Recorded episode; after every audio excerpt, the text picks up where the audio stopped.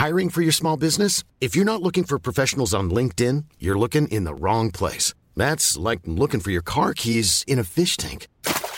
LinkedIn helps you hire professionals you can't find anywhere else, even those who aren't actively searching for a new job but might be open to the perfect role. In a given month, over 70% of LinkedIn users don't even visit other leading job sites. So start looking in the right place. With LinkedIn, you can hire professionals like a professional. Post your free job on linkedin.com slash people today.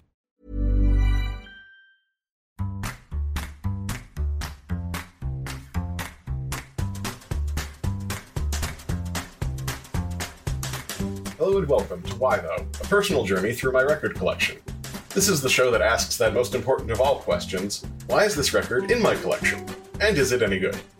My name is Benjamin Jacobs, a confused owner of the records and host of the show. This is episode 17 XL by Alien Crime Syndicate.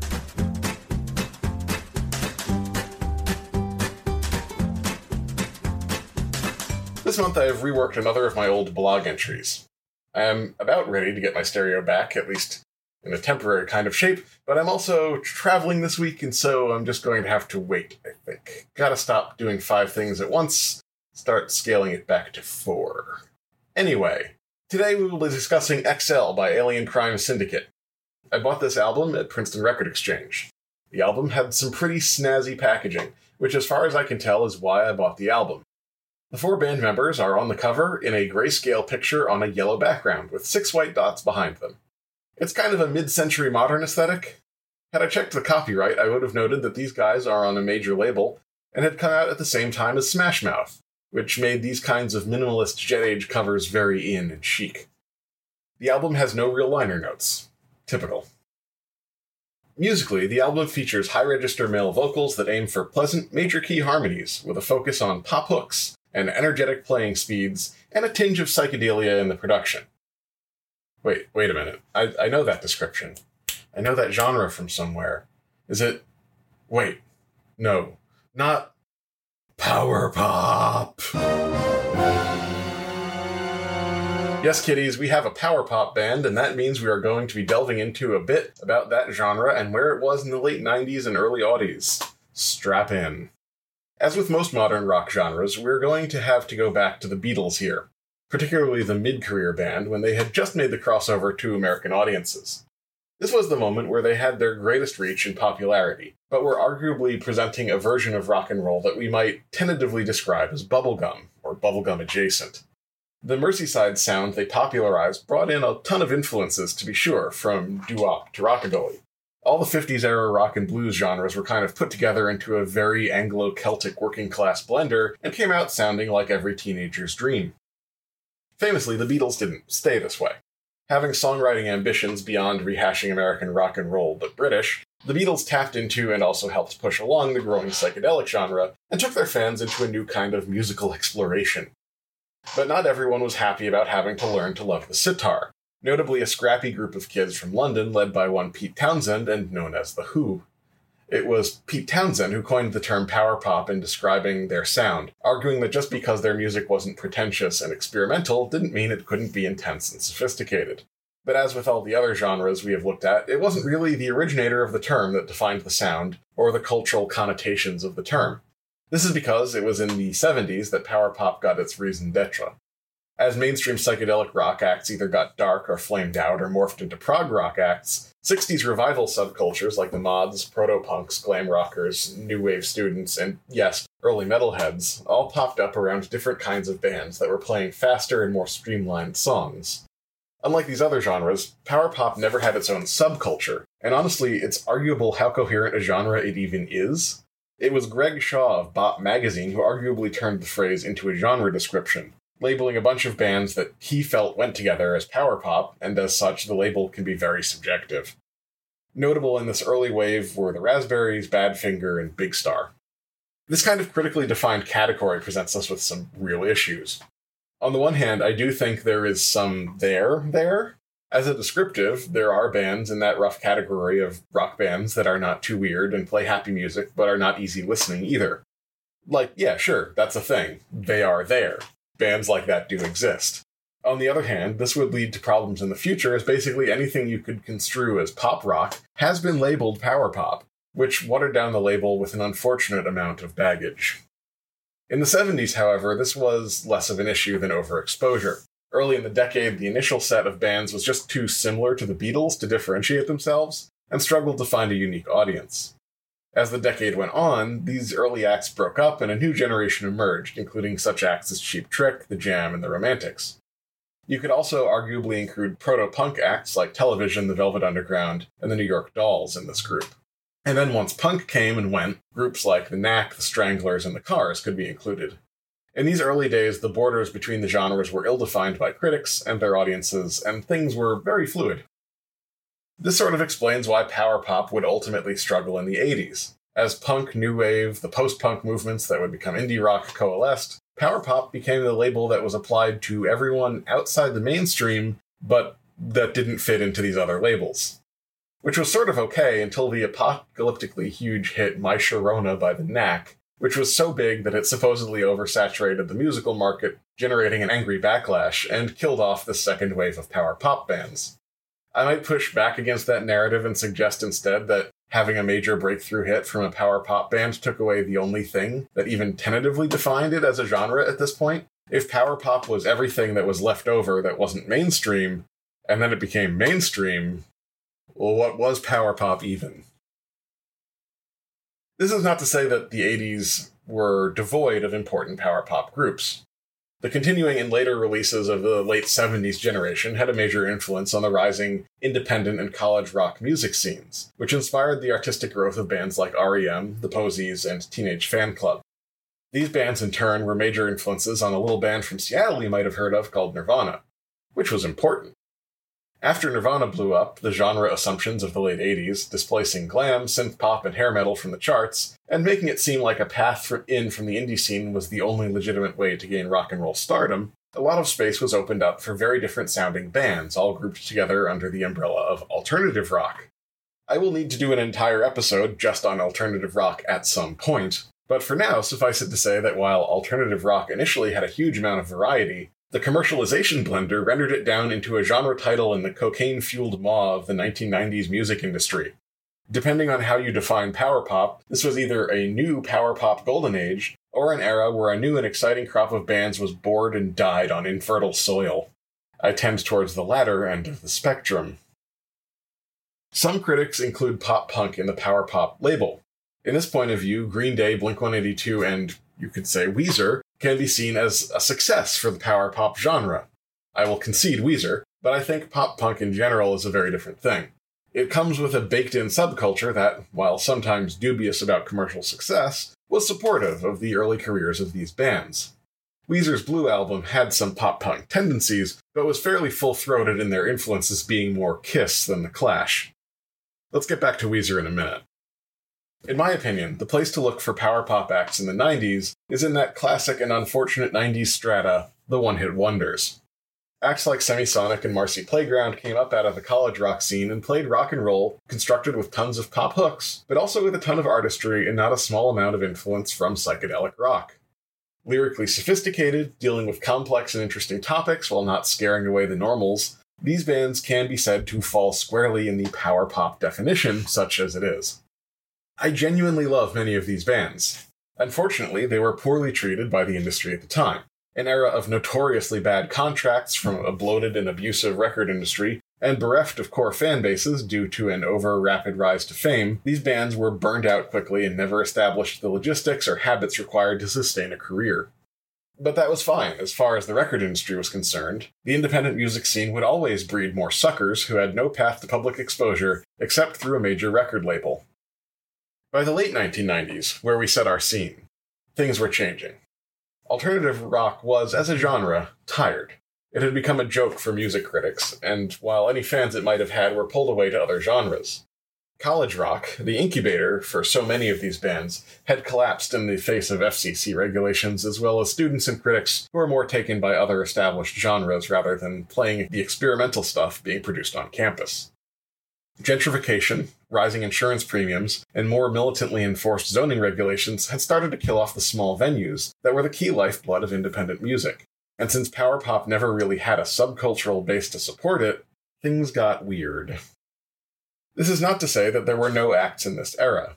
Nine Days, Lit, SR71, possibly Oleander, and Weezer, of course, were all able to poke their heads up into the charts.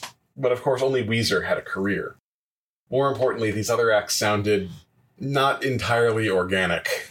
In all these cases, the bands were either signed up very shortly after forming or otherwise allowed themselves to be entirely shaped by the label.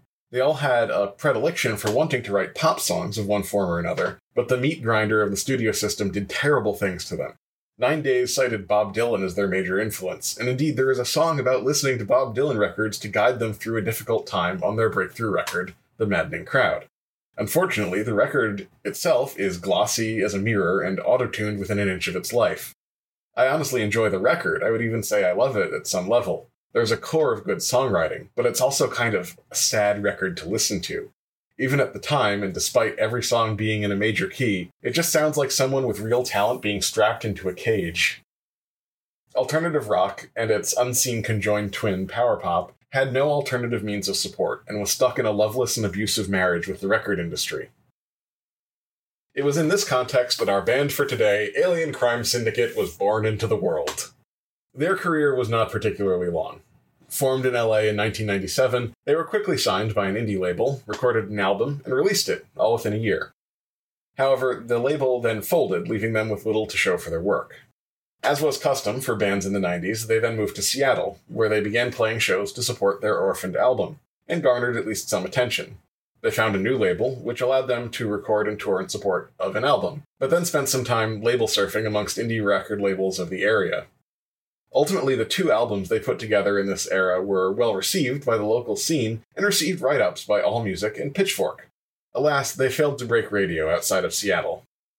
XL from Coast to Coast, the album we are discussing today, came out in 2002, and it was also well received. Interestingly, it was self produced, and they didn't get onto a real label until after they had the album prepared. To support the album, they were sent out on a tour opening for Sugar Ray, playing at all the nation's Six Flag amusement parks, which I think says an awful lot about where the band's career was at this moment. They had buzz, they had attention, but it was manifesting in ways that were maybe not exactly on the trajectory to serious careers. The only other bands that I know that did the amusement park circuit either broke up immediately afterwards or are called OK Go and made a very strange niche for themselves, making elaborate viral music videos. If this album has a theme, it is that these guys were talented songwriters trying to get famous during the era of Sugar Ray and Smash Mouth. There was a market for overly simplistic, rock influenced pop songs with an edge, so that is what the band wrote and put on the album. The opening track, Ozzy, pretty much comes out and just begs the listener to like them. Please lift up your hands if you like me, if you like Ozzy or the Motley Crue. What's particularly sad is that the song isn't even particularly original. Change out Ozzy for Kiss and you would basically have a Weezer song. Except, and God help me, I never thought I would say this sentence, Rivers Cuomo is a way better singer than this guy. Like, no shade to Rivers, he's fine, but he's decidedly mid. Not a ton of range, not a ton of depth, but he has a knack for harmonies and he uses it well. He's a great songwriter, not a great vocalist. And Joe Reineke is no Rivers Cuomo.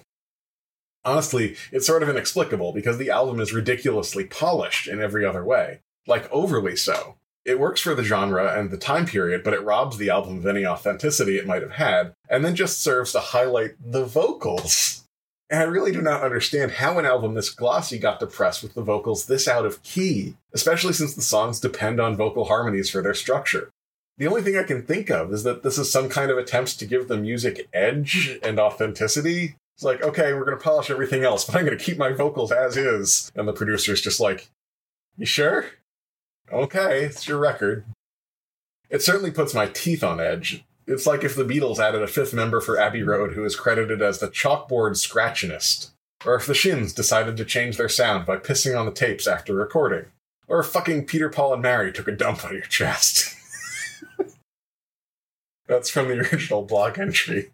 that was funny when I was a kid. Like, did this guy record the vocals without turning on the monitors? I know the album was self produced, but did no other band members or the engineers think to go, Joe, you're flat on all of them. You're flat on all the tracks. There's not a single track on which you are really in tune in the entire time, and it's kind of bad. Could we just redo the vocals or maybe rewrite the song so you're not outside your range or something? Maybe he thought autotune would save it, and sadly he was mistaken. Reading back over the last few paragraphs, nigh these 10 years later, from the original blog, I do think I need to temper my critiques quite a lot. It was pretty funny, but maybe not fair. Well, not the world's best vocalist, and while another producer might have helped this out, the bad vocals are mostly restricted to the opening two tracks. This is, of course, not a great first impression, especially since they chose Ozzy as their big single for some reason. Anyway, Reineke could use some vocal coaching, I think, in general, but most of the tracks on the album are not actively out of tune for their entire run. And all the album isn't bad. There's some decent songs on here. The critics talked about the psychedelic influence on the album, which I guess just means that they did some synth on some songs. They've even been called space rock. I don't see it. Maybe it's just that I'm desensitized after years of listening to Of Montreal sing about turning into a bird or whatever, but nothing here seems all out there. What it does sound like is a bunch of very competent pop rock songs. Drawing on influences from 80s glam metal, 90s alt metal, and grounded in Weezer style power pop, the songs feature big guitar riffs and a competent rhythm section. They make use of some overdubbing and production effects to create some nice textures, and the record maintains a strong positive energy throughout.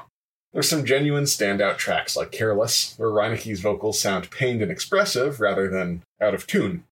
Musically, the song is possessed of some genuinely good hooks that could have really pushed the song over into earworm territory if the drumming had been a little bit more complex and the bass had moved forward in the mix a little bit.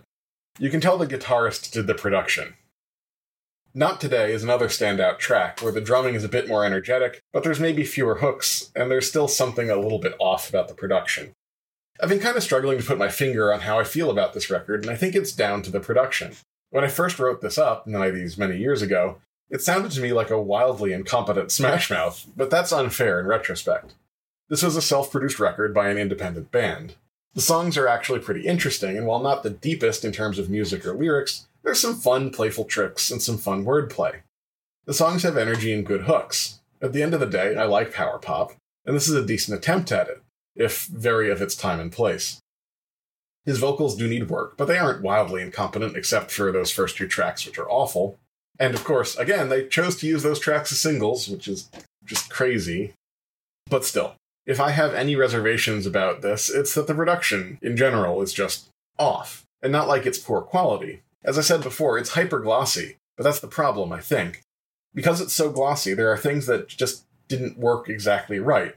And because it's so glossy, it's much easier to focus on those problems. If the album had been less polished, those things could have hit a little bit.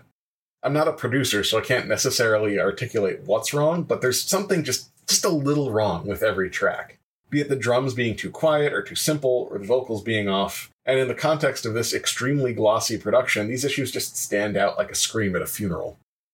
The band broke up in 2005 after another album was lost in the indie upheaval of 2004. The members all joined well regarded indie bands, including Vendetta Red and The Long Winters. I'm deeply sympathetic to these guys in terms of their career, and some of what I've listened to off their other albums shows real promise. They seem like a band where if Ric Ocasek had produced a single, they would have potentially exploded, been sucked dry by the record label, and then been abandoned. So, roads not traveled, I guess. Power pop in some ways continues to be the genre that never was and yet won't die. And yet at this point, we've been living with this artificial label for so long that bands are starting to actually step forward and say, yes, I am a power pop band. Some of my favorite bands of the last 20 years fit that description. Notably, Fountains of Wayne really shook up the genre and showed a path forward musically where songcraft took priority over trying to couple in bits and pieces of other genres. Stop apologizing for being power pop and just get on with constructing the best pop songs that ever were. I would also want to shout out the Bigger Lovers, a really amazing band from Philly that sadly never made it big and broke up a number of years ago, but the songs that they made are simply amazing. Look them up if you can. Links in the show notes. Brought Your Ghost is one of my favorite songs of all time, and that's going to be down there. Probably top 10 songs. Of course, Weezer is still out there being Weezer, regardless of what I think about them, so, you know, there's that. As usual, if you want to listen to any of the songs mentioned in the episode, especially Brought Your Ghost, check out the extensive links in the show notes. I'm interested in what you guys think of Alien Crime Syndicate, as my own thoughts have very much changed over the years. As usual, any piece of musical criticism is subjective, and all opinions are legitimate, unless you like Puddle of Mudd. In any case, hopefully next time I will be back to listening to actual records, but we will see. Until then, thanks for listening. I hope you find the answers you seek in your record collection.